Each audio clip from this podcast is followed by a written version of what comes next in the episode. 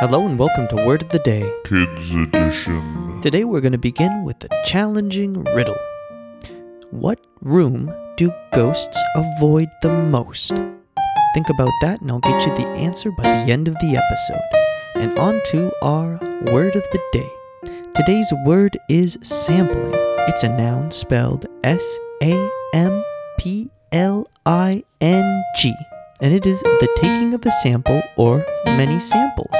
To use it in a sentence, I would say, one thing that Earl the Hedgehog could not stand was people sampling food with their fingers at parties.